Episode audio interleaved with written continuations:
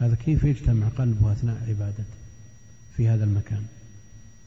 هذا ملحظ يخفى على كثير من ممن فتح الله عليه وبسط عليه الدنيا. مع الأسف بعض الناس يقترض ويبحث عن هذه الأمور.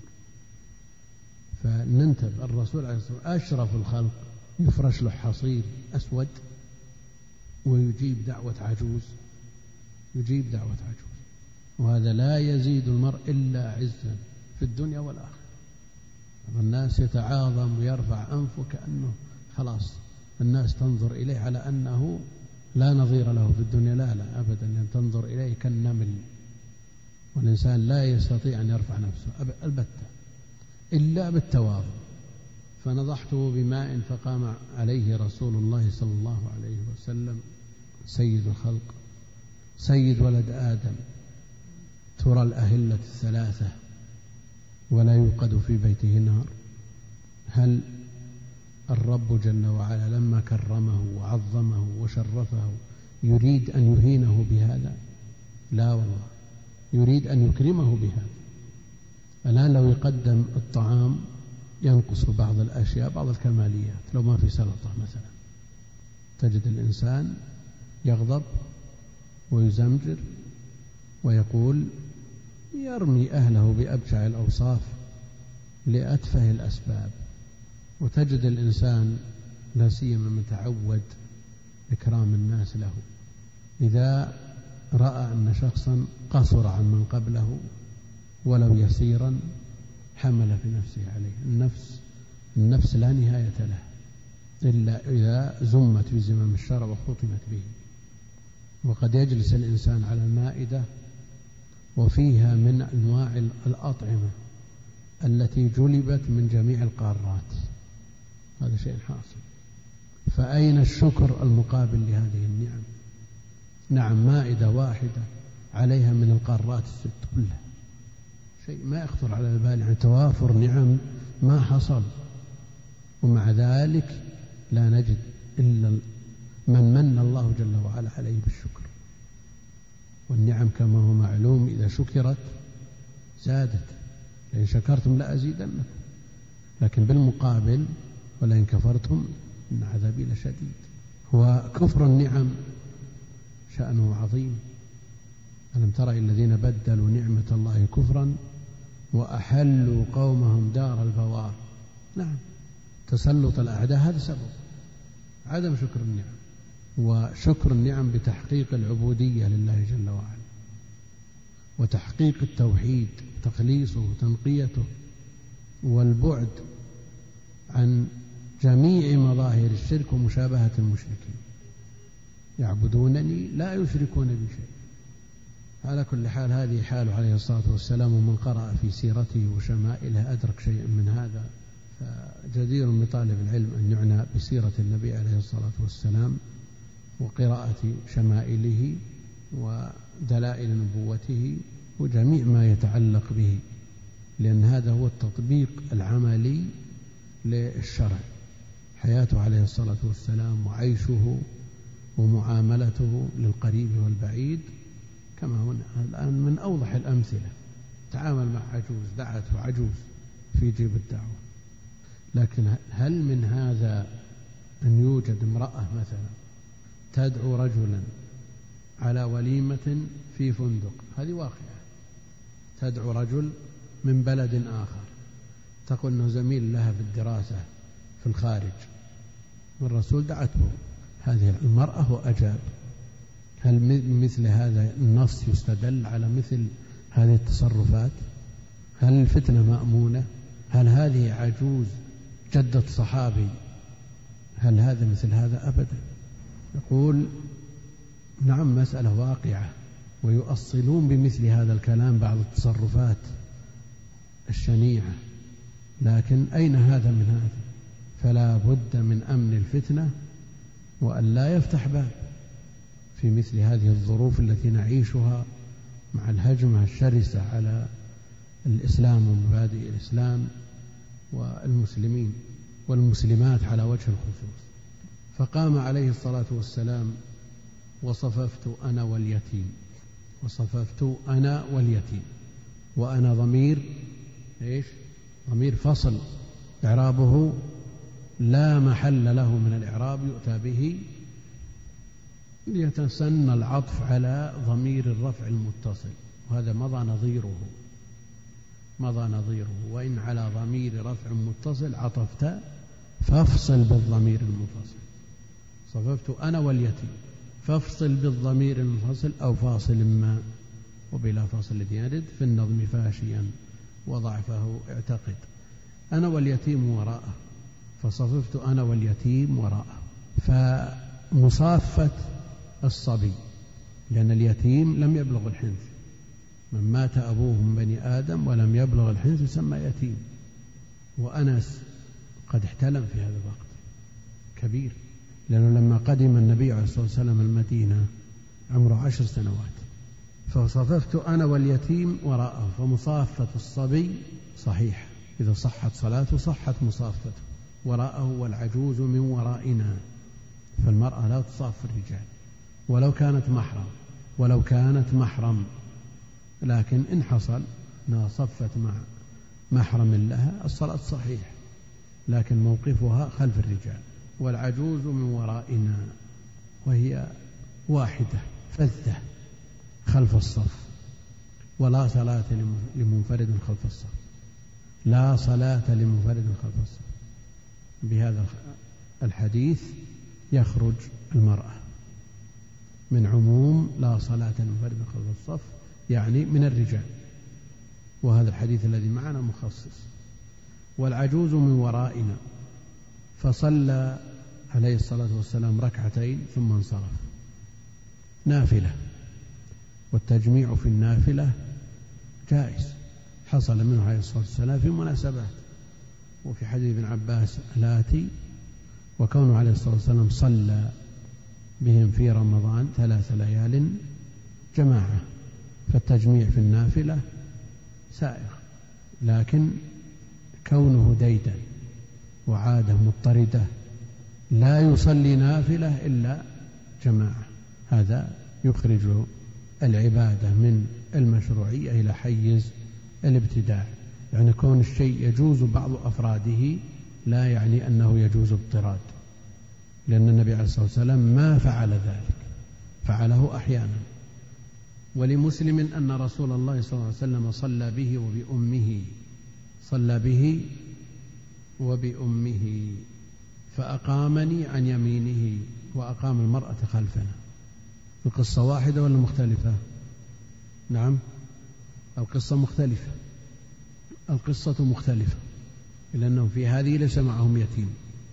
فأقامني عن يمينه وهذا موقف المأموم الواحد عن اليمين كما سيأتي في حديث ابن عباس. وموقف الاثنين خلف الإمام. هذا الأصل. لكن إن جعل واحدا عن يمينه والآخر عن شماله فعله ابن مسعود. لكن السنة كما هنا موقف الاثنين من الإمام خلفه والمرأة من ورائه وقام المرأة خلفنا واليتيم اليتيم هو ضميرة جد حسن بن عبد الله بن ضميرة. حسن أو حسين؟ نعم. كلكم عندكم حسين؟ ما في أحد عنده حسن؟ يقول هو جد حسن بن عبد الله بن ضميرة فإن كان اثنين حسن وحسين أخوان فهي جدتهما ولا إشكال. لكن الذي يغلب على الظن أنه إما حسن أو حسين فهذا راجع إلى نص واحد. نعم؟ من مسألة روايات هذا كلام أثبته المؤلف هنا فهو نص واحد إما هذا أو هذا. ففي هذا إجابة الدعوة وهي من حق المسلم على المسلم. وإذا دعاك فأجبه. ولو كان امرأة مع أمن الفتنة وعدم الخلوة. مع أمن الفتنة وعدم الخلوة. وجواز صلاة النافلة جماعة. صلى بهم النبي عليه الصلاة والسلام. وفيه أن المرأة لا تصف مع الرجال لأنها واحدة وصفت وراءهم ولو كانوا من محارمها.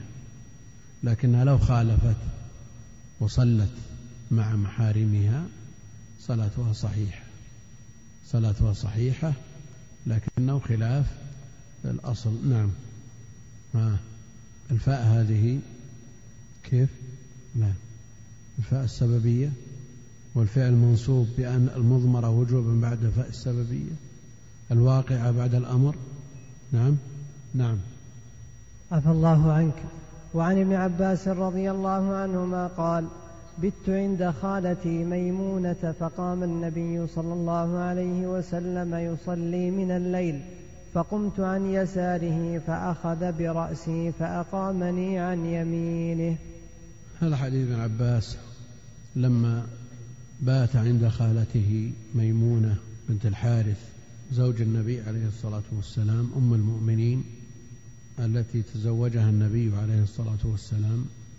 بسرف وماتت بسرف بات عندها ليلة ونقل من السنن مما حفظه عن النبي عليه الصلاة والسلام في هذه الليلة ما أثبت في دواوين الإسلام ونفع الله به. فهذا المبيت من ابن عباس ابن عباس لم يحتلم في هذا الوقت صغير صغير. فيجوز للإنسان أن يبيت عند أقاربه ولو كانت امرأة عند زوجها إذا كان الزوج يرضى بذلك يرضى بذلك. وقد نام ابن عباس في عرض الوسادة ونام في طولها. إذا كان يرضى بذلك فلا بأس. فبات ابن عباس عند خالته ميمونة. ولا تصور أنه بينام ملحق ولا بينام. بالدور الثاني أو الثالث أو بالجناح الفلاني لا المسألة كلها غرفة واحدة. هذه بيوته عليه الصلاة والسلام. ما في قصور شاهقة. نعم النفس يا أخوان ما لها نهاية ليست لها نهاية. إلى عهد قريب والناس إذا جلس الإنسان في المجلس لو يمد يديه مس, مس الجدران ولو يمدد برجليه رده الجدار الثاني. واللي ما هو مصدق يشوف الآن البيوت القائمة يشوف في بلد بجوار الرياض اسمه رغبة. البلد القديم تهدم خرج الناس عنه. تشوف بين الجصاص جصاص التمر ما بين كل واحد أو الثاني خمسة أمتار. ما بين الخمسة أمتار.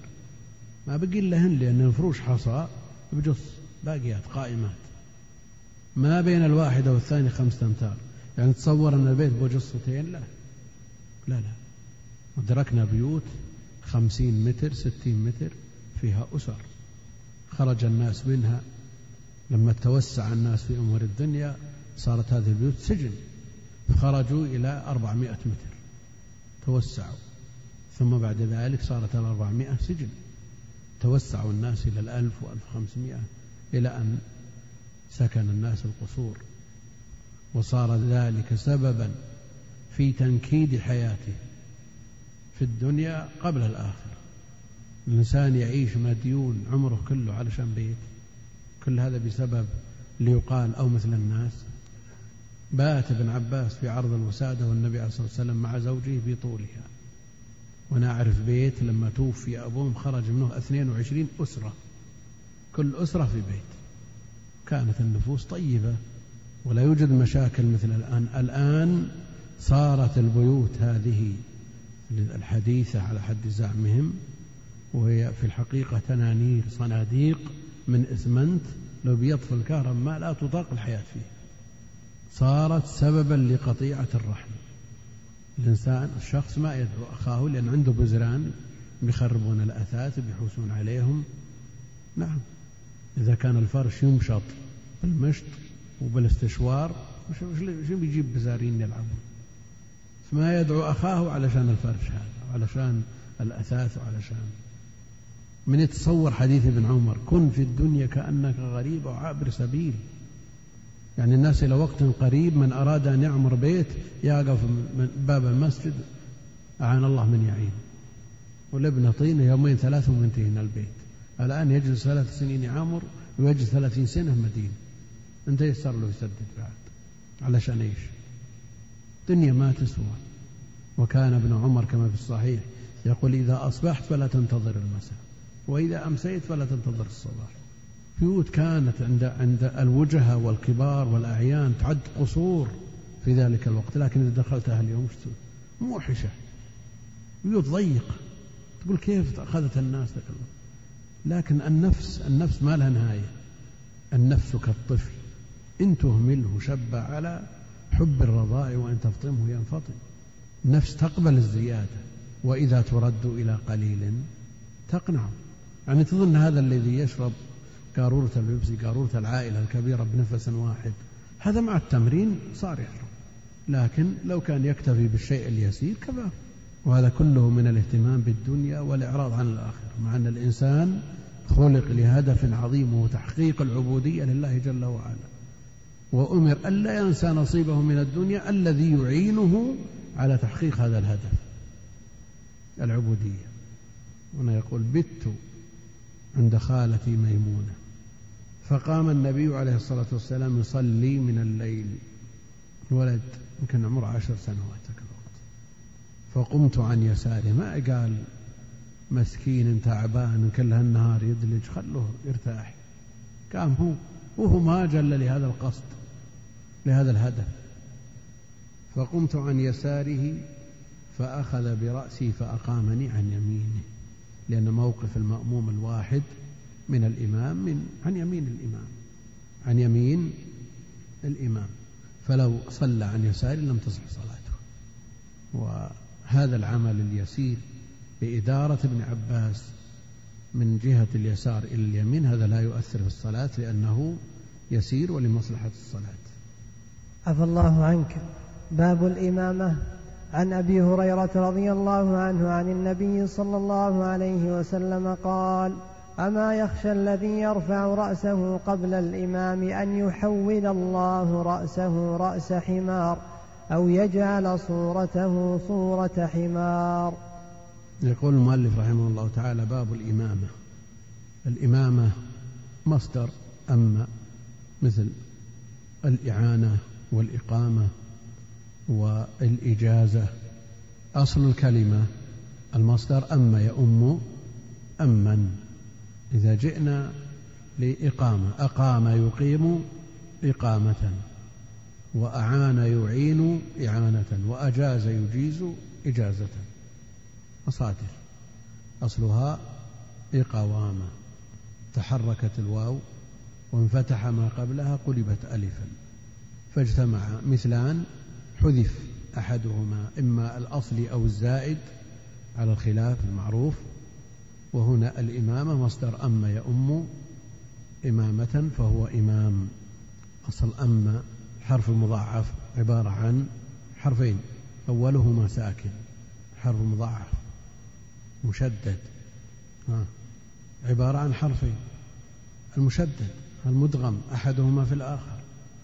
فإذا فك الإدغام ما عندنا يرتد ويرتدد. نعم؟ عندك فالمضاعف المشدد عبارة عن حرفين. فأما يؤم أمن هذا الأصل وإمامة. فلها مصدران والإمامة تطلق ويراد بها العظمى. فالإمام الأعظم هو الذي يتولى أمور المسلمين العامة. وإمام الصلاة هو الذي يتولى شؤونهم في هذه العبادة على وجه الخصوص. وبه يأتمون وبه يقتدون وما جعل الإمام إلا ليؤتم به على ما سيأتي. يقول عن أبي هريرة رضي الله عنه عن النبي صلى الله عليه وسلم قال أما يخشى أما تنبيه يخشى يخاف. أما يخشى إما أن تكون تنبيهية مثل ألا للتنبيه.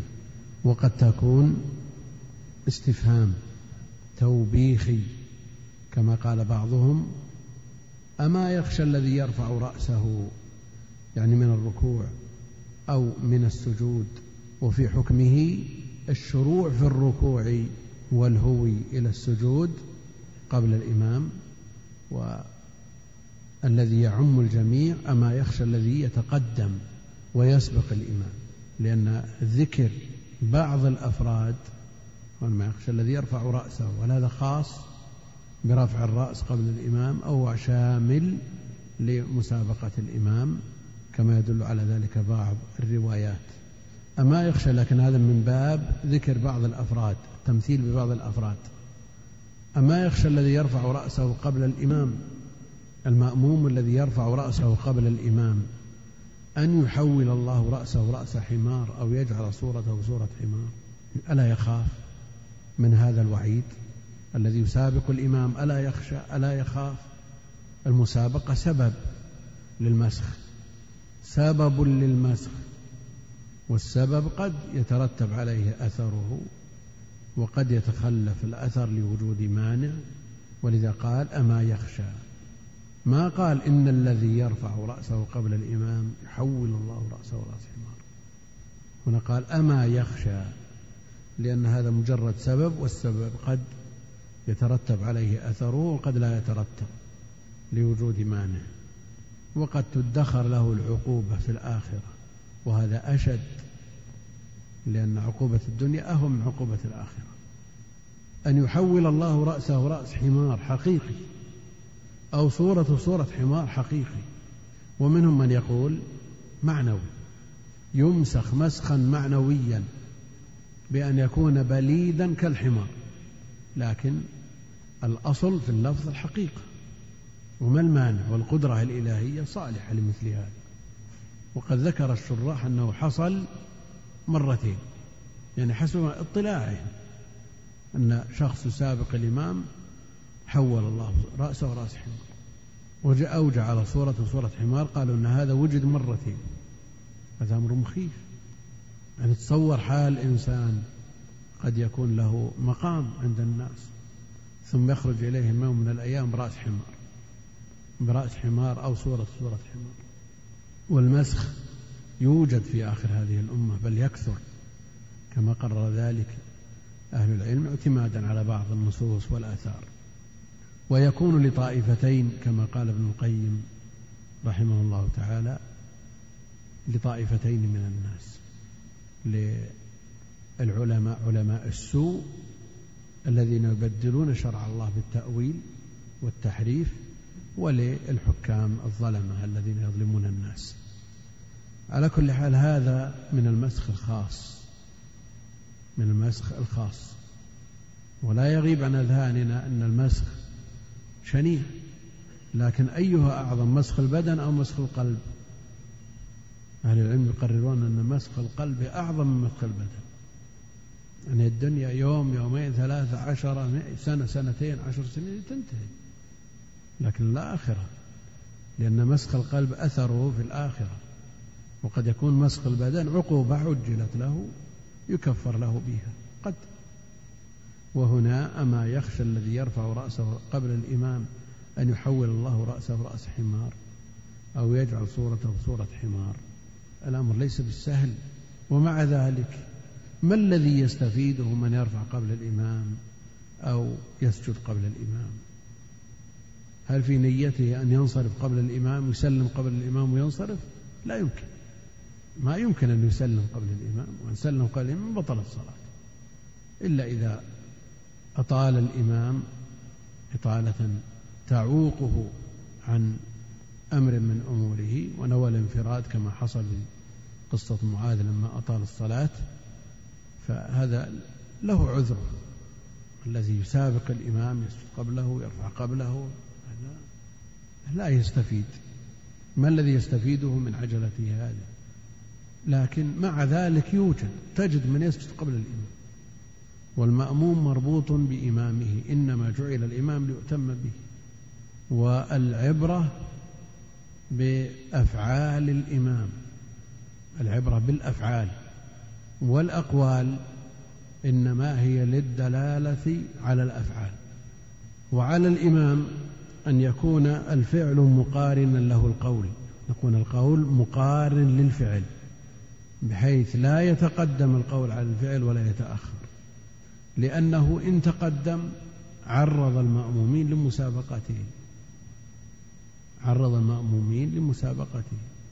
وإن تأخر فقد فات محله فات محل التكبير إذا تأخر عن الانتقال.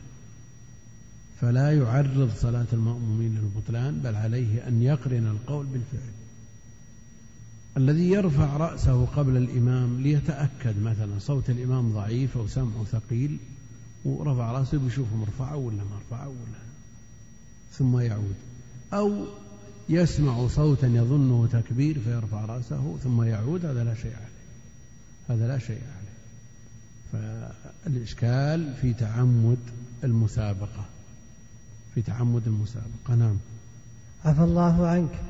وعن أبي هريرة رضي الله عنه عن النبي صلى الله عليه وسلم قال إنما جعل الإمام ليؤتم به فلا تختلفوا عليه. فإذا كبر فكبروا وإذا ركع فاركعوا وإذا قال سمع الله لمن حمده فقولوا ربنا ولك الحمد. وإذا سجد فاسجدوا وإذا صلى جالسا فصلوا جلوسا أجمعون. وعن عائشة رضي الله عنها قالت صلى رسول الله صلى الله عليه وسلم في بيته وهو شاك فصلى جالسا وصلى وراءه قوم قياما فأشار إليهم أن اجلسوا. فلما انصرف قال إنما جعل الإمام ليؤتم به فإذا ركع فاركعوا وإذا رفع فارفعوا وإذا قال سمع الله لمن حمده فقولوا ربنا ولك الحمد. وإذا صلى جالسا فصلوا جلوسا أجمعون. أجمعون واجمعين بالواو. يقول رحمه الله تعالى وعن أبي هريرة رضي الله عنه عن النبي صلى الله عليه وسلم قال إنما جعل الإمام ليؤتم به. حصر. ما الفائدة من إيجاد هذه الوظيفة الشرعية؟ الفائدة يؤتم به ويقتدى به. فلا تختلفوا عليه. فلا تختلفوا عليه. هذا من مقتضى الائتمام عدم الاختلاف. فهو مؤكد لمفهوم الجملة السابقة. منطوق الجملة الثانية مؤكد لمفهوم الجملة الأولى. لأن مفهوم الائتمام عدم الاختلاف. فلا تختلفوا عليه. وعمومه يتناول الأقوال والأفعال والنيات. الأقوال والأفعال والنيات. عموم إنما جعل الإمام ليؤتم به فلا تختلفوا عليه. يتناول الجميع. لا نختلف عليه في شيء من الأشياء. صلى الظهر لابد تصلي الظهر. صلى العصر لابد تصلي العصر. صلى فريضة لا تتنفل. تنفل لا تصلي فريضة. هذا بالنسبة للنيات. لكن أخرجت النيات. وإن قال جمع من العلم بأنه بوجوب متابعته حتى في النية. لكن من قال بأنه لا يلزم الموافقة في النية استدل بحديث إمامة معاذ لقومه. يصلي بهم نفل وهم مفترضون.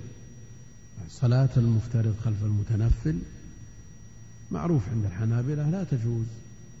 لماذا؟ لأنه إنما جعل الإمام ليؤتم به فلا تختلفوا عليه. هذا الأصل يشمل الجميع لكن العموم يخصص فيخرج من هذا العموم الاختلاف في النية. يقول ناظم الاختيارات وعند أبي العباس ذلك جائز لفعل معاذ مع صحابة أحمد. يصلي بهم نفلا وهم ذو فريضة وقد كان قد صلى الفرض خلف محمد. فأخرجت النيات بفعل معاذ. بقي الأقوال والأفعال.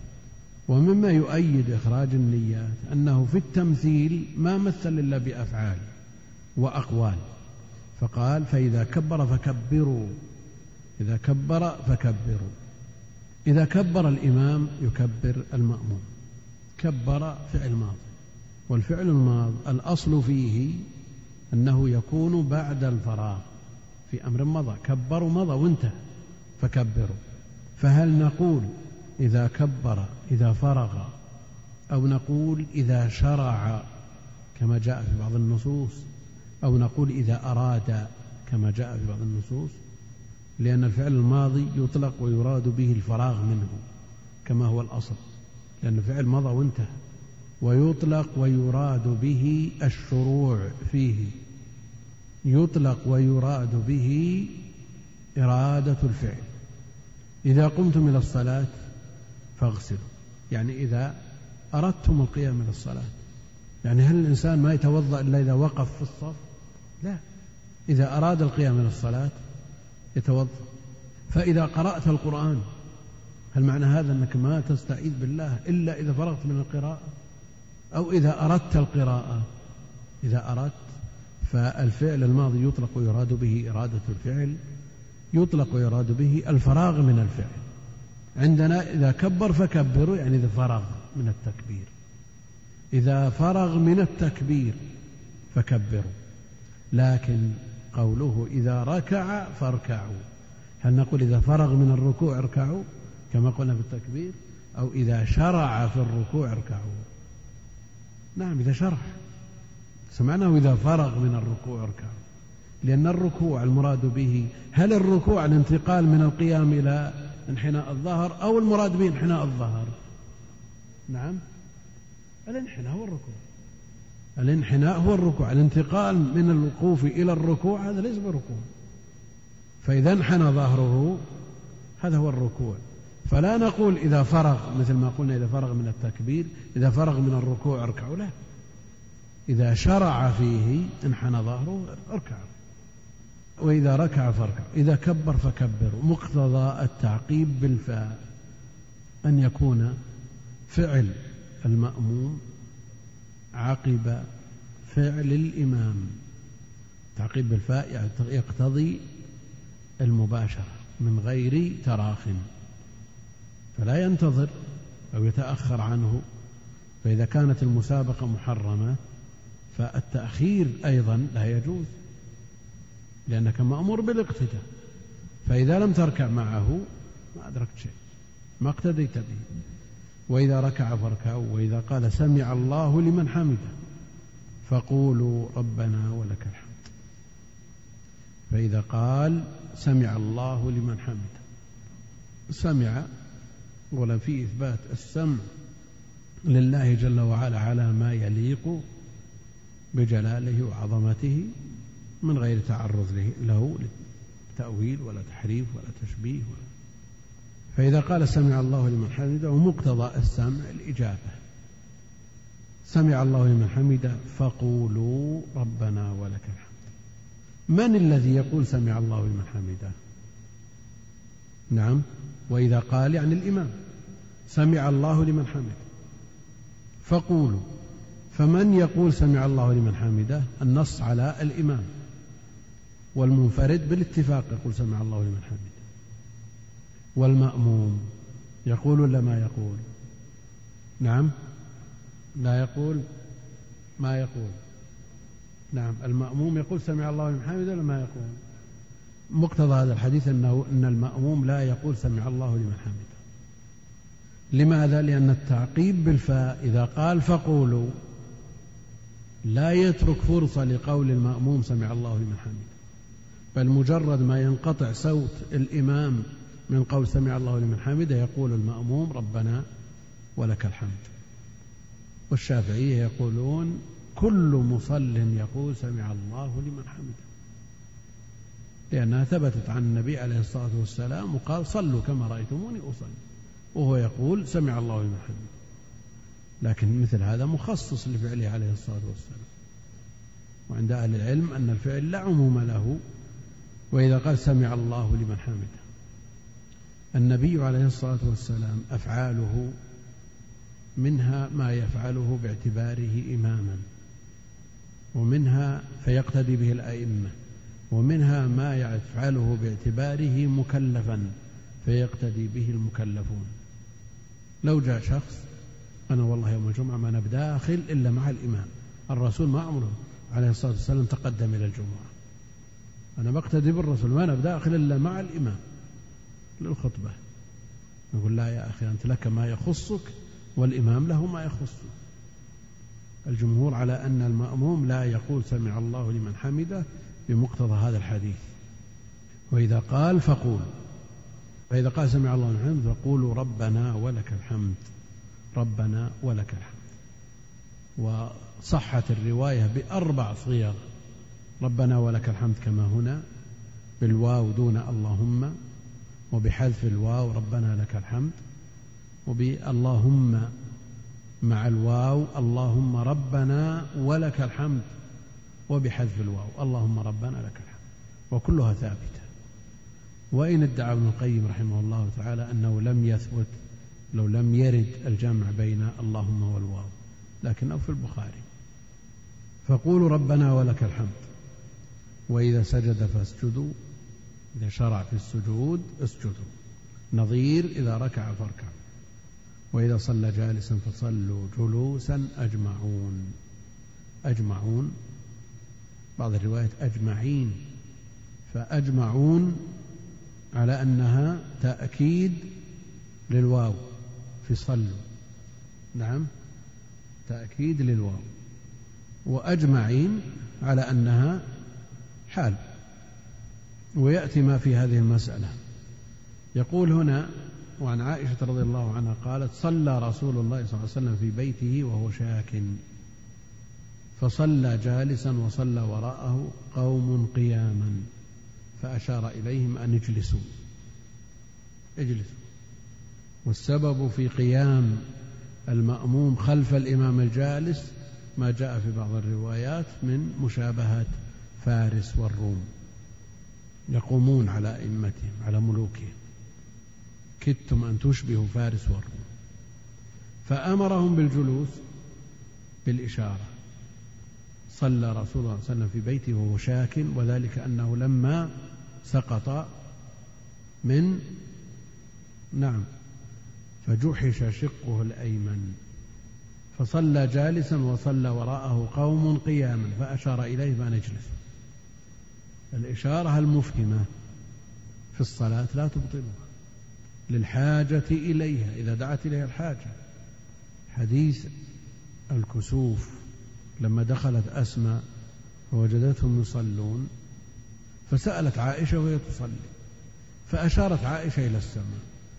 فقالت آية فأشارت برأسها النعم الإشارة المفهمة ليست بكلام لكن عند الحاجة إليها وردت النصوص بها وهنا أشار إليهم عليه الصلاة والسلام أن اجلسوا فلما انصرف قال إنما جعل الإمام ليؤتم به كما تقدم. فإذا ركع فاركعوا وفي السنن ولا تركعوا حتى يركع ولا تركعوا حتى يركع. منطوق هذه الجملة مؤكد لمفهوم الجملة الأولى وإذا رفع فارفعوا. في السنن ولا ترفعوا حتى يرفع وهذه مثلها.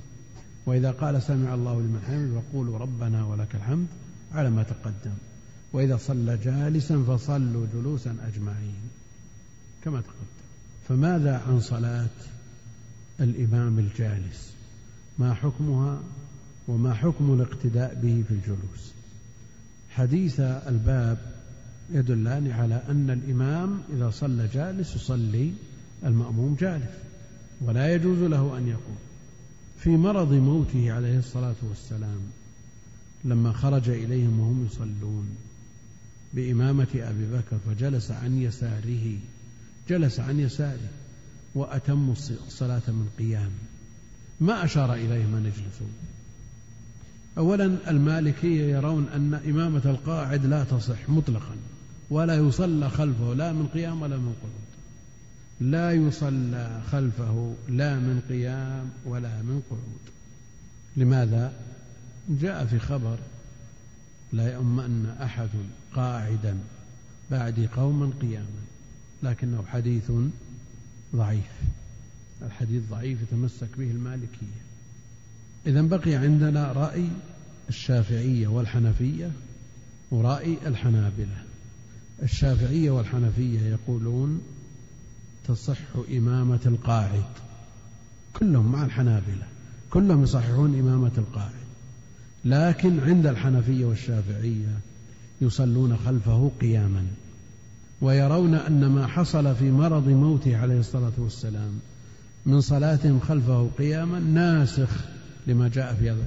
الحديث لأنه متأخر عنه ناسخ لأنه متأخر عنه وإلا فالحديث صحيح صريح في وجوب متابعة الإمام في القعود. مرض موته عليه الصلاة والسلام الذي صلى فيه من قعود وهم قيام متأخر بلا شك. لكن القول بالنسخ مع إمكان الجمع ضعيف عند أهل العلم. ضعيف عند أهل العلم. فيحمل الأمر بالجلوس على صورة. الحنفية والشافعية يقول المنسوخ وانتهى الإشكال.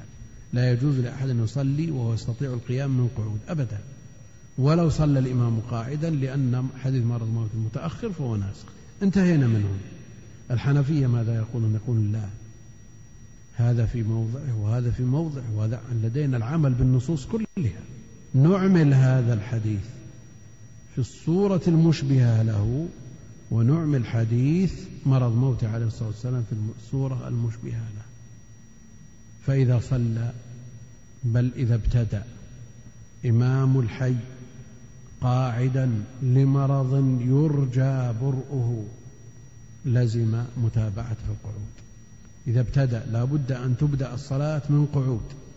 ما بتفتتح الصلاة من قيام ثم يقعد الإمام يتابعونه لا. علشان إيش؟ علشان أن أبا بكر رضي الله عنه افتتح الصلاة من قيام فيريدون أن يخرجوا هذه الصورة. إذا ابتدأ إمام الحي يقولون فرصة الحين جماعة مسجد فرصة عندهم مقعد ما هو بإمام فرصة يقدمونه علشان يصلون القعود لا لابد أن يكون إمام الحي وأن تبتدأ الصلاة من قعود وأن يكون المرض يرجى برؤه. إذا بترت الرجلان للإمام وقرر أنه لن يقوم على قدميه. خلاص هذا ما يرجى. في مثل هذا لا يقعدون وراءه لأن هذه أمور طارئة ما هي بأمور ثابتة عادية. القيام للقادر عليه ركن من أركان الصلاة. صل قائما فإن لم تستطع فقاعدا فلا يهدر هذا الركن من أجل شخص لا يرجى برؤه فالنبي عليه الصلاة والسلام لما صلى بهم وأشار إليهم أن يجلسوا هو إمام الحي وابتدأ الصلاة من قعود ويرجى برؤه. فحينئذ يصلى خلفه قعود لتنزل على هذه الصورة. وأما بالنسبة لما حصل في مرضه عليه الصلاة والسلام فقد افتتحت الصلاة من قيام. افتتحت الصلاة من قيام لأنه افتتح أبو بكر من قيام فلا يسوغ لهم أن يجلسوا. ما القول الراجح؟ القول بالنسخ مريح. خلاص صلوا خلفه من قعود. هو قاعد وهم قيام وانتهى الإشكال. وهذا مرض موت اللي ما يبعد شيء وهذا الحديث في في مرضه الذي لما سقط فجحش شقه الأيمن. متقدم على ذلك. فالشافعية والحنفية ما عندهم إشكال. تصح الصلاة لكن من قيام. فهل نقول بالنسخ؟ وهو واضح لأن النص متأخر وهذا متقدم. لكن إذا تصورنا أن النسخ إلغاء للنص ورفع للحكم بالكلية وبما ذكره الحنابلة يتم الجمع يتم الجمع بين والتوفيق بين هذه النصوص. وإذا أمكن الجمع تعين. فما المرجح؟ يعني هل العلة انتفت؟ مشابهة فارس والروم نقول ارتفع الحكم. انتفت العلة ولا ما انتفت؟ العلة باقية العلة باقية. مشابهة فارس والروم التي هي سبب الأمر بالجلوس باقية. فهل نقول بقول الحنابلة أن العلة باقية والنص صحيح صريح والنص الآخر يمكن حمله على صورة معينة وما عداها يصلون من جلوس وله وجه. والإمام إنما جعل ليؤتم به. الآن تنازلت عن ركن وهو القيام. هل له نظير في الصلاة أن يتنازل عن ركن من أجل الإمام في الصلاة؟ من أجل الإمام يتنازل عن ركن؟ كيف؟ خوف؟ نعم في صلاة الخوف يتنازل عن مبطلات. نعم. قراءة الفاتحة إذا جاء الإمام راكع. من أجل متابعة الإمام. تنازل عن هذا الركن. المقصود أن الاقتداء بالإمام له شأن. وأكد عليه أكد عليه في النصوص. فقول الحنابلة له وجه ولو قيل بالنسخ لما بعد. لو قيل بالنسخ لما بعد لأنه متأخر. والمسألة اجتهادية. نعم. يعني فعلها الصحابة من بعده. فعله لكن على قلة. يعني ما هو منتشر. ما هو منتشر. الصحابة الكبار لما حصل لهم ما حصل أنابوا. عمر رضي الله عنه لما طعن أناب صهيب يصلي بالناس. استخلف. ما كمل. نعم. عفى الله عنك. وعن عبد الله بن يزيد الخطمي الأنصاري رضي الله عنه قال حدثني البراء وهو غير كذوب قال كان رسول الله صلى الله عليه وسلم إذا قال سمع الله لمن حمده لم يحن أحد منا ظهره حتى يقع رسول الله صلى الله عليه وسلم ساجدا ثم نقع سجودا بعده. يقول المؤلف رحمه الله تعالى عن عبد الله بن يزيد خطمي من الأنصار رضي الله تعالى عنه قال حدثني البراء وهو غير كذوب وهو غير كذوب. يصف الصحابي بأنه غير كذوب. أيهما أولى؟ أن يوصف الصحابي بأنه غير كذوب أو غير كاذب. نعم.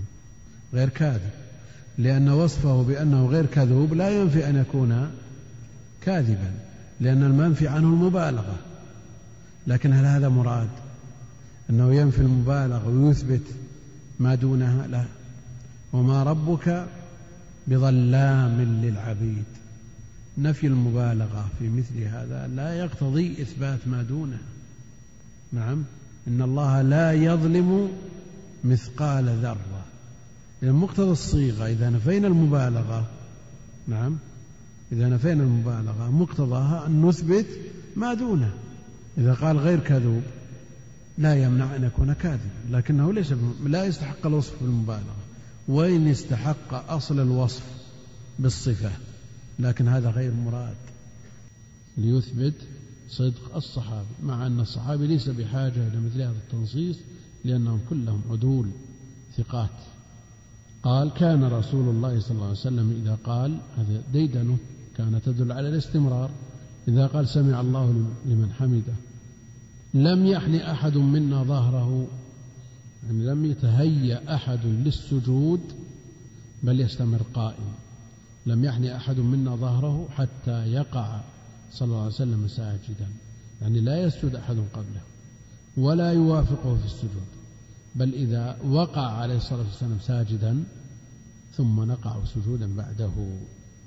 إذا شرع في السجود وباشر السجود ووصل إلى الأرض سجد له قال سمع الله لمن حمده. بعض الناس مجرد ما يقول سمع الله لمن حمده يهوي إلى السجود وتزول بذلك الطمأنينة التي نص عليها في كل ركن من أركان الصلاة في حديث المسيء كما سيأتي.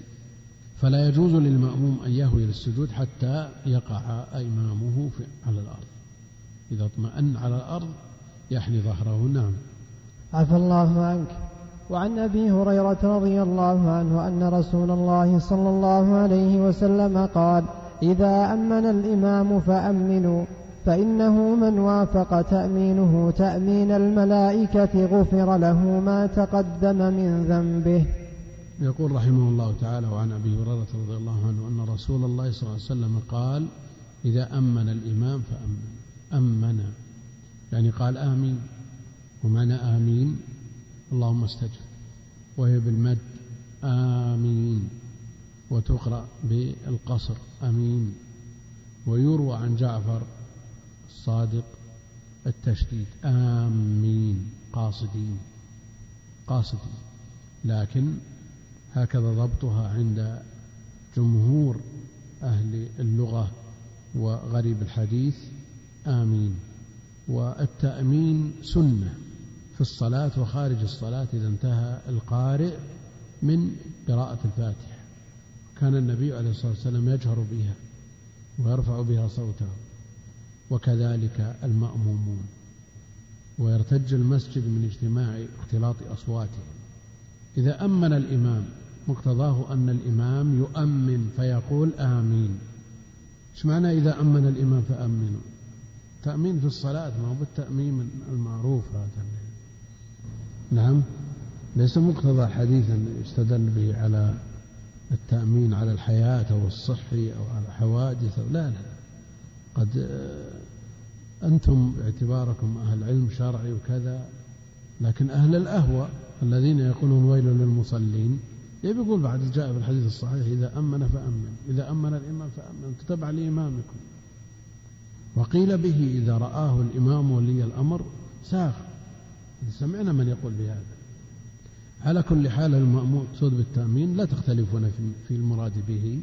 لكن لئلا يأتي مفتون فيستدل بجزء من الحديث وينطلي على عوام الناس. هنا إذا أمن الإمام يعني إذا قال آمين ومقتضاه أن الإمام يؤمن. جاء في الأحاديث الصحيحة تبعا للأحاديث السابقة وإذا قال ولا الضالين فقولوا آمين. فمفهومه أن الإمام نعم لا يقول آمين. لكن الإمام مسكوت عنه. إذا قال منصوص على أنه يقول ولا الضالين أما بالنسبة للتأمين فمسكوت عنه. فقولوا آمين لكن مقتضى هذا أن المأموم يقع تأمينه بعد فراغ الإمام من ولا الضالين. لا يعني أنه يقع قوله آمين بعد فراغ الإمام من قول آمين. كما هنا مفهوم إذا أمن الإمام فأمنوا. يعني إذا انتهى من التأمين فأمنوا لا يفسرها الرواية الصحيحة. فإذا قال ولا الضالين فقولوا آمين ليتفق.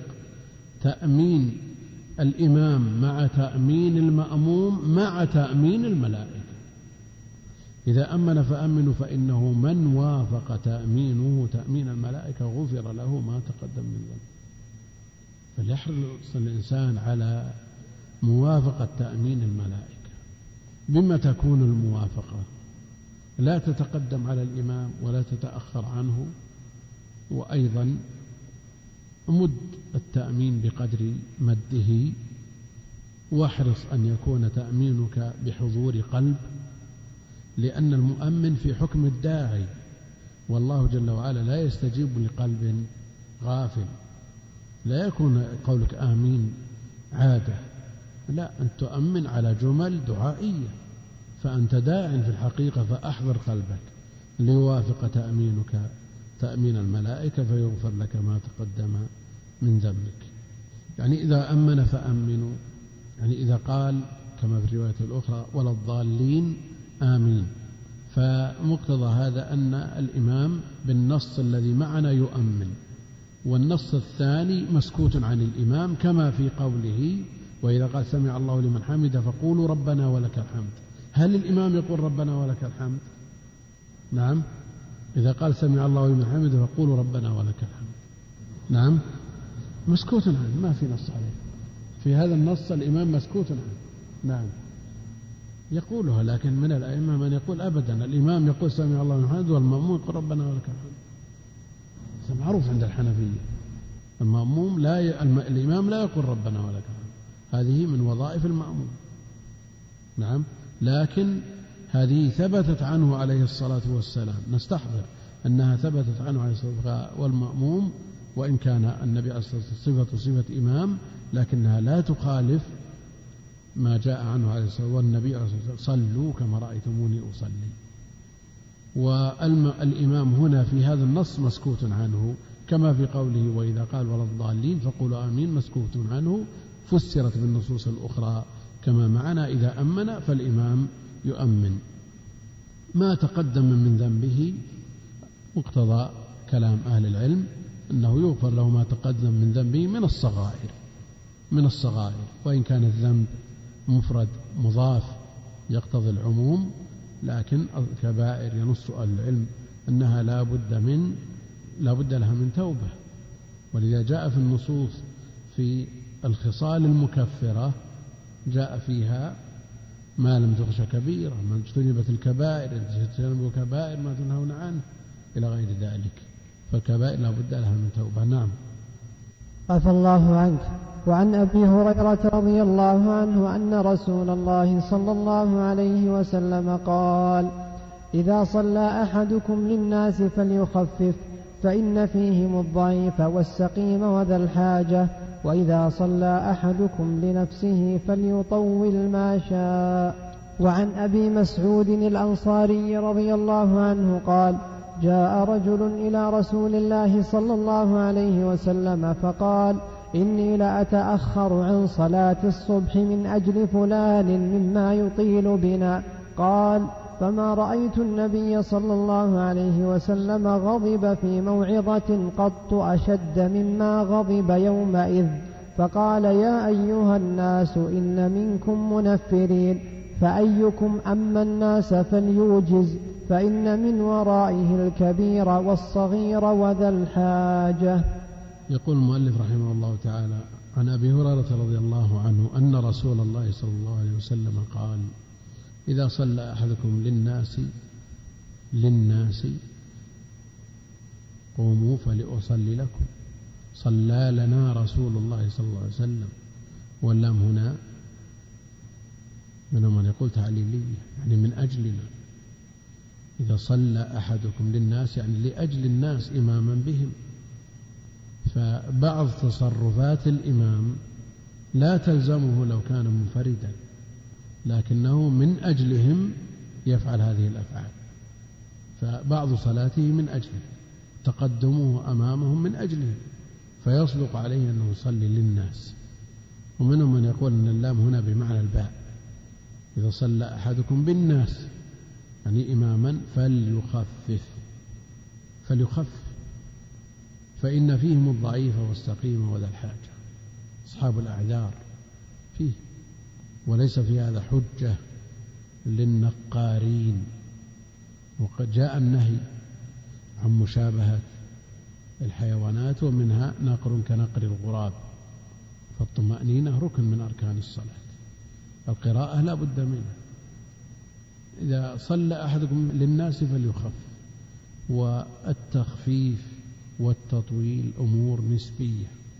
لا شك أن قراءة سورة البقرة آل عمران بالنسبة لمن يقرأ سورة البقرة تخفيف. وهكذا. فالذي أمر بالتخفيف فليخفف فليوجز. الذي أمر بهذا صلى بقاف واقتربت والصافات والطور سبح والغاشية والجمعة والمنافقون. لكن لو قرأ بالطور قالوا طول.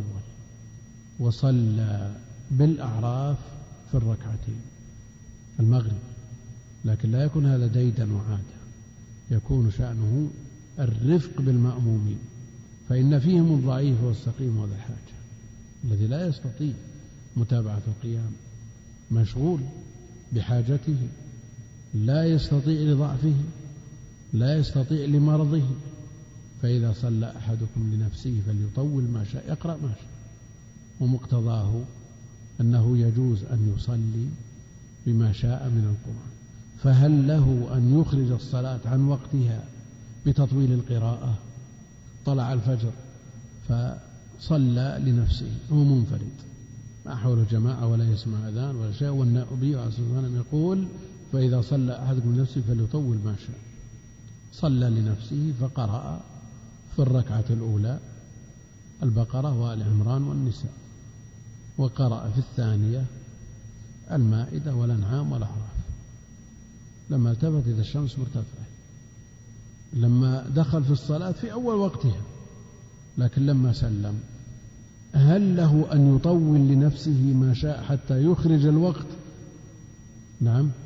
ليس له أن يخرج الوقت قبل تمام الركعة الأولى. لأن مقتضى قوله عليه الصلاة والسلام. من أدرك ركعة من صلاة الصبح قبل أن تطلع الشمس فقد أدرك الصبح. نعم ومقتضى عموم هذا الحديث صلى نفسه فليطول ما شاء يقرأ ما شاء. فإذا أدرك الوقت فالقدر الزائد على الإدراك له. يعني أدرك ركعة وليحرص أن تكون صلاته كلها في الوقت. لماذا؟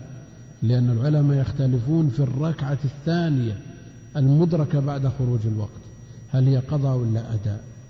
يعني إذا كان هناك عذر واستيقظ من النوم قبل طلوع الشمس بخمس دقائق توضأ وضوءا خفيفا وأدرك الركعة الأولى ثم طلعت الشمس الركعة الثانية قضاء ولا أداء؟ حديث فقد أدرك الصبح. نعم مقتضاه أن تكون أداء. الصلاة كلها أداء. ومنهم من يقول لا ما أدركه بالوقت أداء وما أدركه خارج الوقت قضاء. فعلى هذا لا ينبغي له أن يطول تطويلا يفوت الوقت. وإن قال بعضهم بجوازه ما دام شرع في الصلاة في الوقت. والنص فليطول أحدكم لنفسه إذا صلى أحدكم لنفسه فليطول ما شاء. وعن أبي مسعود عقبة بن عمرو البدري الأنصاري نسبة إلى بدر والجمهور على أنه لم يشهد بدرا وإنما سكن بدرا ونزل فيها فنسب إليها. قال جاء رجل إلى رسول الله صلى الله عليه وسلم فقال إني لأتأخر عن صلاة الصبح من أجل فلان مما يطيل بنا. يطيل بهم يقرأ البقرة مثلا. وفي الثانية العمران فما رأيت النبي صلى الله عليه وسلم غضب في موعظة أشد مما غضب يومئذ. غضب. لأن المطلوب من من الإمام أن يتألف الناس. الداعية مطلوب منه أن يتألف الناس. العالم مطلوب منه أن يتألف الناس الإمام يتألف الناس على هذه الصلاة. لا ينفر الناس لا يكون سببا لترك الناس لهذه الشعيرة العظيمة. فغضب النبي عليه الصلاة والسلام فما رأيته فما رأيت النبي عليه الصلاة والسلام غضب في موعظة أشد مما غضب يومئذ. النبي عليه الصلاة والسلام جاءه من يطلب النصيحة. فقال له النبي عليه الصلاة والسلام لا تغضب. لا تغضب. فكرر عليه فقال لا تغضب. كرر عليه لا تغضب. وغضب النبي عليه الصلاة والسلام. نعم إذا انتهكت محارم الله غضب. ولا شك أن هذا الصنيع يؤدي إلى الانتهاك. وما يؤدي ويؤول إلى الشيء حكمه حكمه. فما رأيت النبي صلى الله عليه وسلم غضب في موعظة أشد مما غضب يومئذ فقال يا أيها الناس يا أيها الناس إن منكم منفرين. ما قال يا فلان. ما قال يا فلان. فليس من عادته التشهير بالأفراد بل ينفر من العمل الذي تقع فيه المخالفة. وأما بالنسبة للمخالف إن أمكن نصحه سرا فهذا هو المطلوب وإن لم يمكن إلا جهرا فليعم. وإذا رأى الإمام تعميم النصيحة بهذه المخالفة لأنها ظاهرة أو يخشى أن تكون ظاهرة يعمم في الكلام. ما بال أقوام؟ وهنا يا أيها الناس إن منكم منفرين. ما قال فلان من فلان المنفر الفاعل التارك لا. وعلى هذا يتحرى في مثل الخطب والمواعظ والتوجيه للناس أن يكون فيه شيء من التعميم بحيث لا يحرج من وقع في خطأ. والنصيحة إذا أمكن كل ما أمكن أن تكون سرا هو الأصل لأنها أدعى إلى القبول وقد يترتب على الجهر بالإنكار مفسدة أعظم مما يترتب عليه من المصلحة لكن البيان لا بد منه. البيان لا بد منه لكن بالطرق المناسبة. يا أيها الناس إن منكم منفرين فأيكم أما الناس فليوجز. الإيجاز الأصل فيه أنه للكلام. يقابله الإطناب. الإيجاز تقليل الكلام مع كثرة المعاني والإطناب يقابله وهنا أطلق في إيجاز الفعل وتقليله نسبيا. يأتي من يقرأ يكون ديدانه في صلاة الصبح قراءة سورة العصر سورة الإخلاص. بل وجد من يقسم سورة الإخلاص في الركعتين. وجد امتثالا لقوله فليوجز فليخف هذا هذه حجة لمثل هذا أبدا. فالذي قال فليوجز فليخفف أما الناس بالصافات. وأمهم, بالطور وأمهم بقاف واقتربت. فالإيجاز نسبي الإيجاز نسبي والناس ما لهم نهاية ترى. يعني لو تصليبهم بقصار السور اشرأبت نفوسهم إلى ما هو أقل من ذلك. ولا شك أن الذي يتعامل مع الله جل وعلا هو القلب. القلب هو الذي يتعامل. تجد شخص يناهز المئة. وعنده استعداد يقف في الصلاة ساعة. وتجد شاب في الثلاثين في الثالثة والثلاثين التي هي قوة الشبان. نعم ما عنده استعداد يصلي خمس دقائق. فالذي يتعامل القلب. تجد هذا الشاب في مواطن أخرى مواطن أخرى عنده استعداد يقف ساعة ساعتين. لكن إذا جاء إلى الصف يذكر عن شخص أنه من عشرين سنة يصلي جالس كبير السن عمره فوق الثمانين يصلي جالس. والناس يشوفونه يدخل على العصا يمشي. لكن عاذرينه ثمانين سنة لكن إن صارت العرضة يوم العيد ساعتين عرض واجب.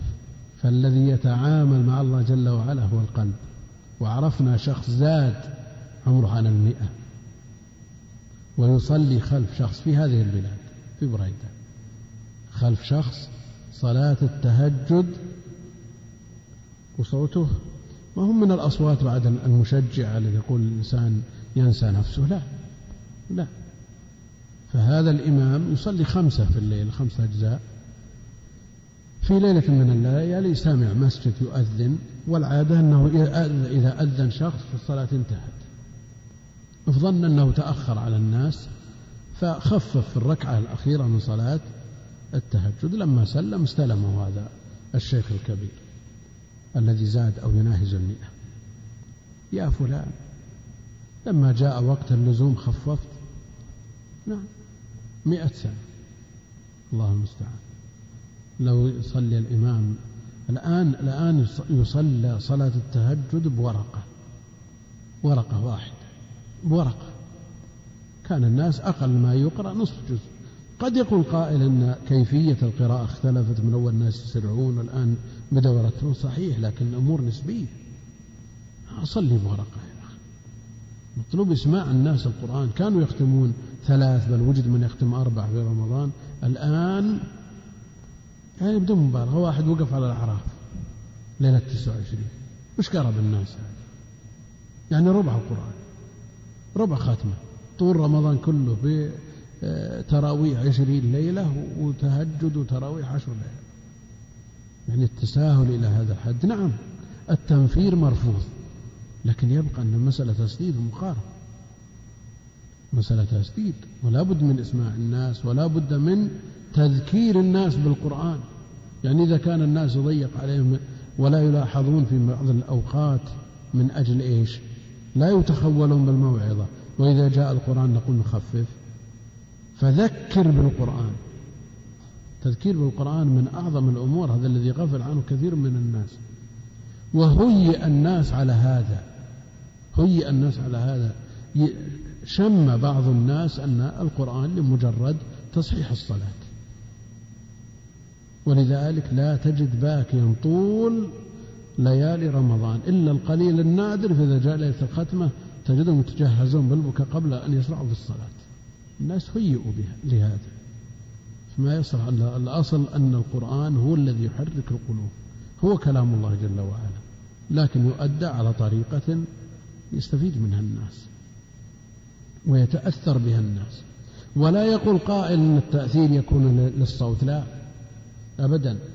التأثير إنما هو للقرآن المؤدى بهذا الصوت. بدليل أن هذا الصوت لو قرئ به غير القرآن ما بكى الناس ولا تأثر. فالتأثير للقرآن المؤدى بالصوت الجميل. والله أعلم. وصلى الله وسلم وبارك على عبده ورسول نبينا محمد وعلى آله وصحبه أجمعين. السلام عليكم ورحمة الله وبركاته. هذا يقول؟ بما أن المسجد مسجد يصلى فيه على الجنائز هل يجوز أن يعلن في المسجد في المساجد الأخرى أن فلانا مات وسوف يصلى عليه في الوقت الفلاني؟ النبي عليه الصلاة والسلام كما في الحديث الصحيح نعى النجاشي في اليوم الذي مات فيه يعني أخبر بموته وخرج بهم إلى المصلى فصلى عليه. فالنعي هنا بمجرد الإخبار. فإذا كان الإخبار ليكثر الجمع عليه ويصلي عليه خيار الناس. ويجتمع أهله وأقاربه ومحبوه لمجرد الإخبار فلا بأس لأن النبي عليه الصلاة والسلام نعى النجاشي يعني أخبرهم بموته. وأما إذا كان من باب التفاخر وذكر المحاسن ورفع الأصوات بالأسواق وغيرها كالجرائد مثلا للمباهاة والتفاخر فهذا هو النعي المنهي عنه. يقول كيف تقضى صلاة الجنازة؟ تقضى على صفتها. وما يدركه المسبوق هو أول صلاته. فيكبر فيقرأ الفاتحة ثم يكبر يصلي على النبي عليه الصلاة والسلام ثم يكبر فيدعو الميت ثم يكبر الرابعة ثم يسلم. لكن خشي أن ترفع الجنازة قبل أن يدعو لها. يقول أنه يتابع التكبير ثم يسلم. لكن إن تيسر أن يأتي بشيء من الدعاء الذي هو الذي من أجله شرعت صلاة الجنازة لنفع الميت فهو أولى. يقول لماذا خصص المنافقين بالثقل؟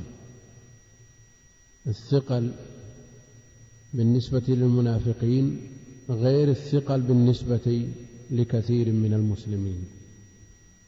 هذا يختلف. الثقل الذي يتصف به المنافقون من أجل أنهم يراؤون الناس. فلولا الناس ما صلوا. وأما بالنسبة لما يتصف به بعض المسلمين وإن كان فيه مشابهة للمنافقين من وجه إلا أنهم يصلون من غير مراءة لأحد فلو لم يرهم أحد لصلوا. قل هل يمكن إعادة أقوال أهل العلم في إمامة الجالس؟ المالكية لا يرون صحة إمامة الجالس. لا تصح إمامة الجالس ولا تصح الصلاة خلفه لا من قيام ولا من قعود. هذا رأي المالكية. وعند الشافعية والحنفية قوله عليه الصلاة والسلام وإذا صلى جالسا صلوا جلوسا أجمعين هذا منسوخ. هذا منسوخ بما ثبت عنه عليه الصلاة والسلام في مرض موته الذي مات فيه. صلى جالسا والناس من ورائه قياما. والحنابلة يحملون هذا على صورة والأصل أن من صلى جالسا يصلى خلفه من قعود من جلوس لكن بالقيود التي ذكروها. إذا ابتدأ إمام الحي ابتدأ الصلاة جالسا وإمامته عليه الصلاة والسلام في مرض موته إنما ابتدأت من قيام لا من جلوس. ابتدأها أبو بكر رضي الله عنه. أن يكون إمام الحي ليس أي إمام يؤتى به مقعد وقال صل بالناس لا. وأيضا لا بد أن يكون لمرض يرجى برؤه. ما يؤتى بإمام قطعت رجلاه ثم يقال تقدم بالناس وصل بهم ويصلي الناس وراءه. لا. هذه قيود جعل الحنابلة ليعملوا بجميع النصوص. الحمد لله رب العالمين والصلاة والسلام على نبينا محمد وعلى آله وصحبه أجمعين. قال المصنف رحمه الله تعالى باب صفة صلاة النبي صلى الله عليه وسلم.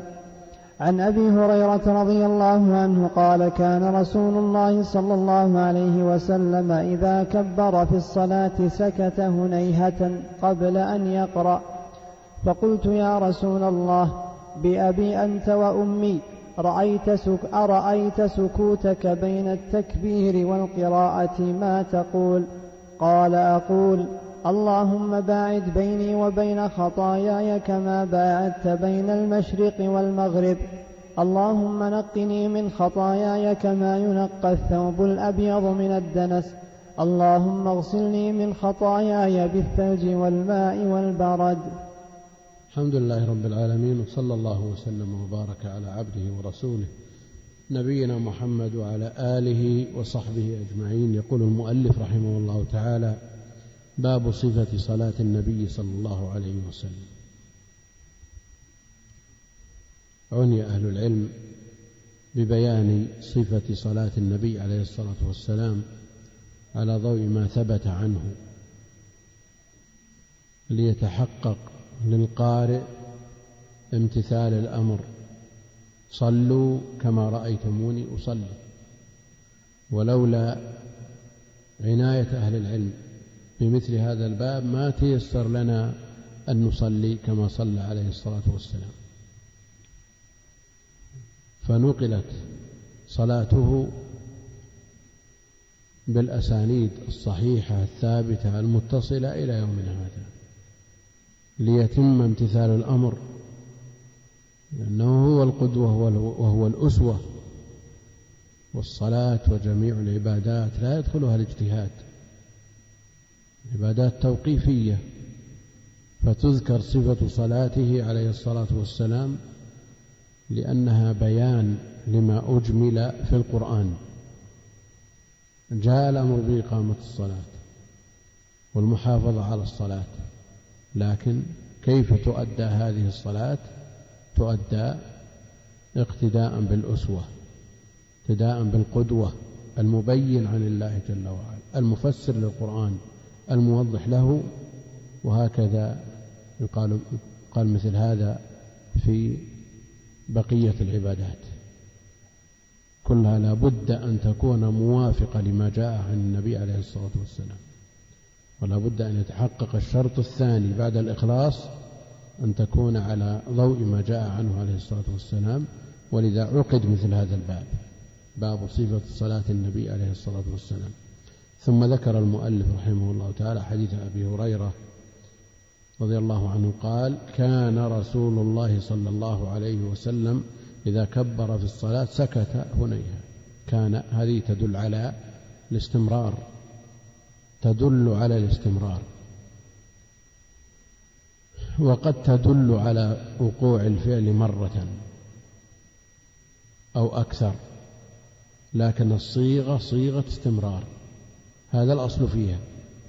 كان رسول الله صلى الله عليه وسلم إذا كبر في الصلاة تكبيرة الإحرام وتكبيرة الإحرام ركن من أركان الصلاة لا تصح إلا بها لا تصح إلا بها.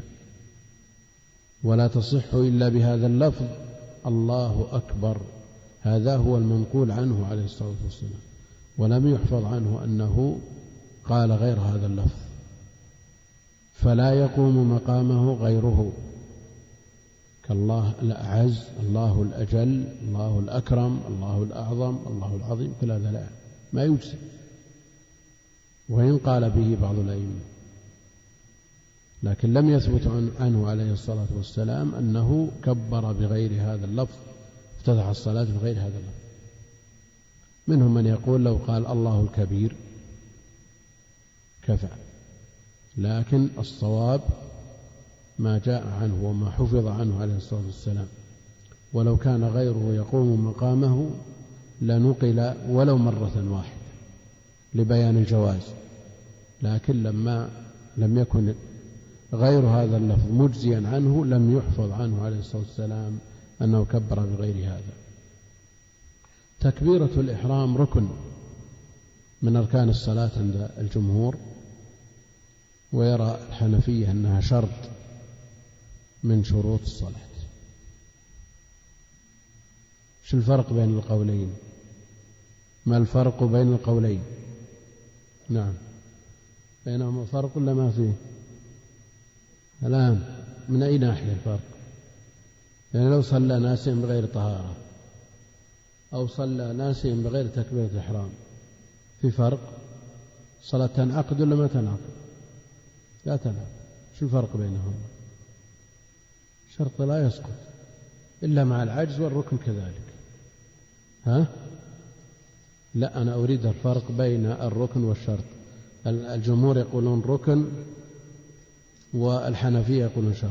شو الفرق بينهما؟ نعم يعني الركن داخل الماهية والشرط خارج الماهية. وش اللي ترتب على هذا من من فائدة؟ نعم يعني يمكن أن يقول الله أكبر ولم يدخل في الصلاة. يعني هل معنى قول الحنفية أنه شرط أنه يمكن يكبر بالبيت مثل ما يتوضأ بالبيت ويجي يصلي؟ نعم نعم. هم يقولون شرط مقارن لا بد أن يكون مقارن لأول جزء من الصلاة لكنه شرط وليس بركن. في فائدة خلاف ولا ما في فائدة؟ نعم. في فائدة ولا ما في فائدة؟ يعني لو كبر وحامل نجاسة هذا متنجس. ثم قال الله أكبر. يعني وضعه مع نهاية الراء. وضع هذا المتنجس مع نهاية الراء. صلاة صحيحة ولا باطلة؟ صحيح عند من؟ عند الحنفية لم يشرع في الصلاة. حمل النجاسة خارج الصلاة. وأما عند الجمهور فصلاته باطلة لأنه حمل النجاسة داخل الصلاة.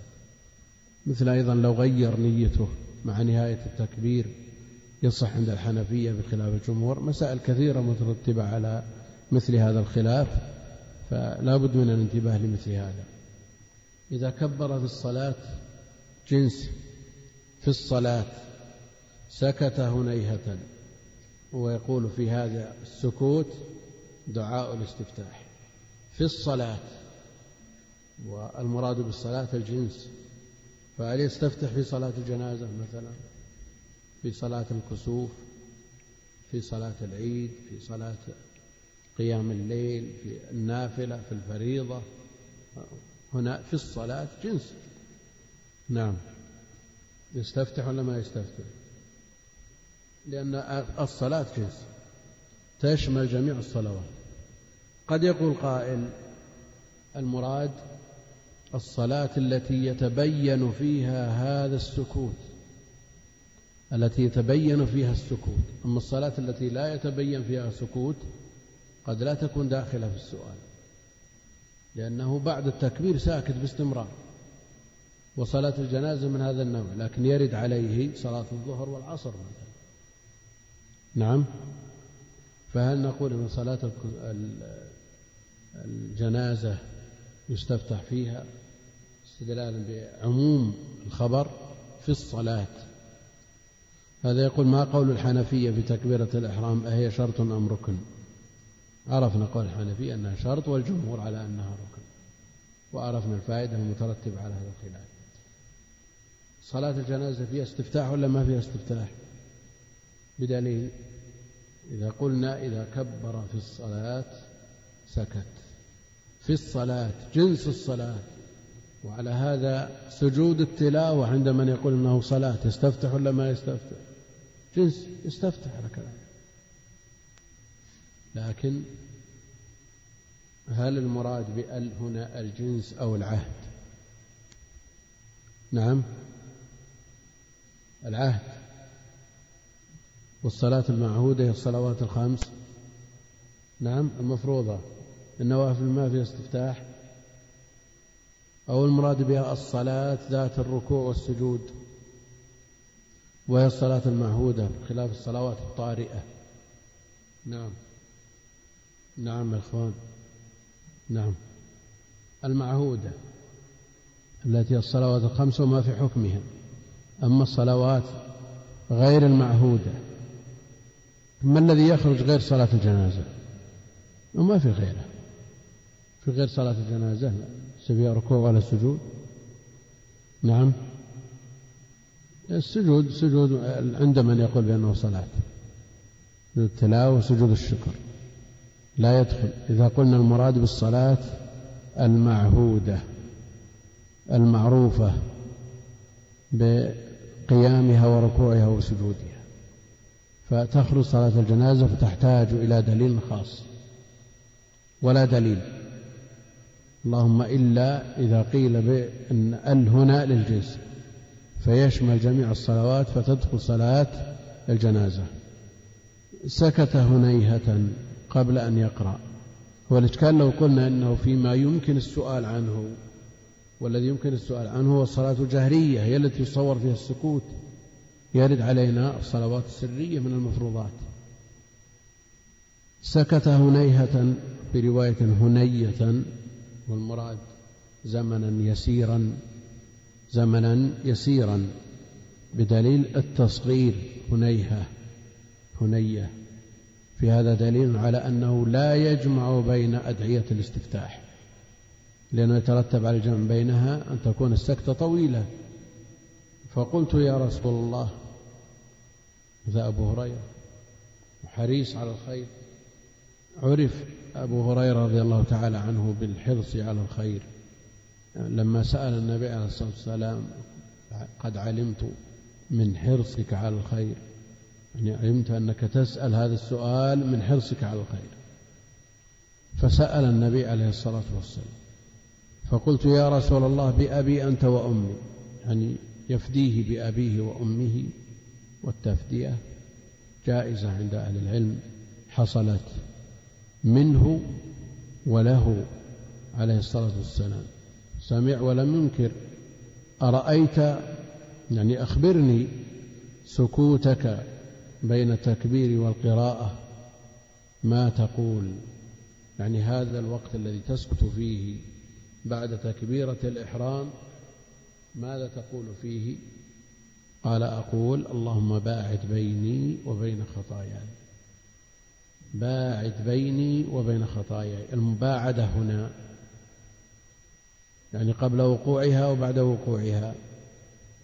قبل وقوعها كيف يقول خطاياي؟ كيف ينسبها إلى نفسه وإن لم تقع منه؟ نعم. نعم. يعني باعد يعني قبل وقوعها.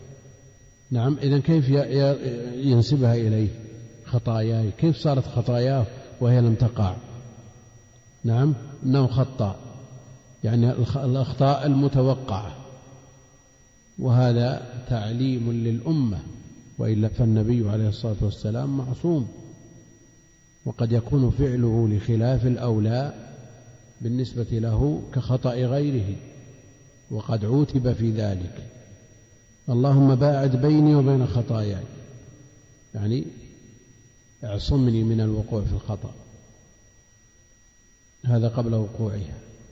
وإذا وقعت فامح أثرها بالتنقية الآتية. كما باعدت بين المشرق والمغرب. هذه مبالغة في الحيلولة بينه وبين وقوع الخطأ. وهذا تعليم لأمته عليه الصلاة والسلام. اللهم نقني من التنقية من خطاياي كما ينقى الثوب الأبيض من الدنس. يعني إذا وقعت نقني منها كما ينقى الثوب الأبيض من الدنس. والثوب الأبيض هو الذي يظهر فيه الدنس. وهو الذي يفيد فيه التنقية والتنظيف أكثر من غيره. كما ينقى الثوب الأبيض من الدنس من الوسخ. اللهم اغسلني من خطاياي بالماء والثلج والبرد. اللهم اغسلني من خطاياي بالماء والثلج والبرد. أيهما أولى البداءة بالتنقية أو بالغسل؟ يعني لو قدم قال اللهم اغسلني من خطاياي بالماء والثلج والبرد اللهم نقني من خطاياي كما نقى الثوب من الدنس. يعني كما في دعاء. نعم الجنازة جنازة مثل هذا ولا في تقديم وتأخير؟ نعم في تقديم وتأخير. أيهما أولى أن يقدم التنقية أو يقدم الغسل؟ يقدم إيش؟ التنقية. لماذا؟ لأن نعم لو قدم الغسل اقتضى بقاء شيء يحتاج إلى تنقية. لو قدم الغسل ولذا يقولون التخلية قبل التحلية. التخلية قبل التحلية. فإذا نقي وتتبعت مواطن الوسخ وأزيلت ثم غسل الجميع غسلا تاما كاملا ما بقي شيء. لكن لو غسل قبل ثم نقيت لاحتمل أن يبقى شيء. ولذا الدعاء في هذا الموضع يقولون أبلغ من الدعاء في الجنازة. ولعل من يدرك سر في تقديم الغسل على التنقية في الجنازة والعكس هنا. هذا هو الأصل لأنه تتبع المواطن مواطن الوسخ فتغسل تنقى. ثم بعد ذلك يغسل الثوب. لا شك أن هذه تخلية أولا ثم تحلية. أنت الآن الجدار هذا فيه بقع. بقع. لو أردت أن تصبغه صبغ أبيض مثلا فوق هذا اللون وفيه البقع احتمال يظهر أثر هذه البقع بعد الصبغ لكن لو أزلت هذه البقع ثم صبغته بالأبيض انتهى الإشكال. ومن هذا إزالة النجاسة من أعضاء الوضوء قبل غسلها. تزال النجاسة إذا وجدت تزال الأوساخ إذا وجدت قبل الوضوء لأن التخلية قبل التحلية هذا أمر معروف عندهم. وفي حديث الدعاء للميت اللهم اغسله بالماء والثلج والبرد ونقه من الذنوب والخطايا. قد يقول قائل إنه بحاجة إلى غسل نعم لأن الموت موجب للغسل. بحاجة للغسل ثم بعد ذلك ينقى من ذنوبه بدعاء إخوانه له. على كل حال النصوص هذه ليس لأحد أن يعترض عليها لكن إذا وجد تعليلها وتوجيهها هذا هو المطلوب لئلا يبقى أدنى إشكال في ذهن الطالب والمتعلم. اللهم نقني من خطاياي كما ينقى الثوب الأبيض من الدنس. اللهم اغسلني من خطاياي بالماء والثلج والبرد. بالماء والثلج والبرد. أيهما أفضل؟ للتنظيف الماء الحار ولا الماء البارد؟ نعم. الحار أفضل للتنظيف ولا البارد؟ نعم. البارد بدلالة النص أو الواقع. وإذا كان الحار يكون سببا في تليين بعض الأوساخ وإزالتها صار له دور. وإذا كان البارد سبب في تجميد بعض الأوساخ صار الحار أفضل. لكن بالتجربة نعم. الحار في الغالب ينبو عن البدن. نعم. وأما البارد لأن البدن إذا جاءه البارد ينقبض ويصير فيه شيء من الخشونة التي تكون في الغسل أبلغ هذا ملاحظ ولا ما هو ملاحظ؟ يعني البارد لما تغسل ماء حار مثلا. نعم. مرور الماء الحار على البدن لا يؤثر في البدن تأثير الماء البارد الذي يجعل البدن ينكمش معه فيصير فيه تجاعيد لأن الشيء الأملس نعم الشيء الأملس تنظيفه أشق ولا أسهل من الخشن؟ لأن الماء البارد حينما يرد على اليد مثلا ما في شك أنها تنكمش يصير فيها شيء من الخشونة. ما هي مثل الماء الساخن اللي يمر ولا يأثر ولذا حتى في التجربة يقول أن البارد أقوى في التنظيف من الحار. وقد التمس هنا مناسبة أن الذنوب لها حرارة حرارة وحرارتها يناسب تنظيفها بهذه الأشياء الباردة بالماء والثلج والبرد. وإذا توالت هذه المنظفات أكثر من منظف ثلاثة منظفات هل يبقى من الدرن شيء؟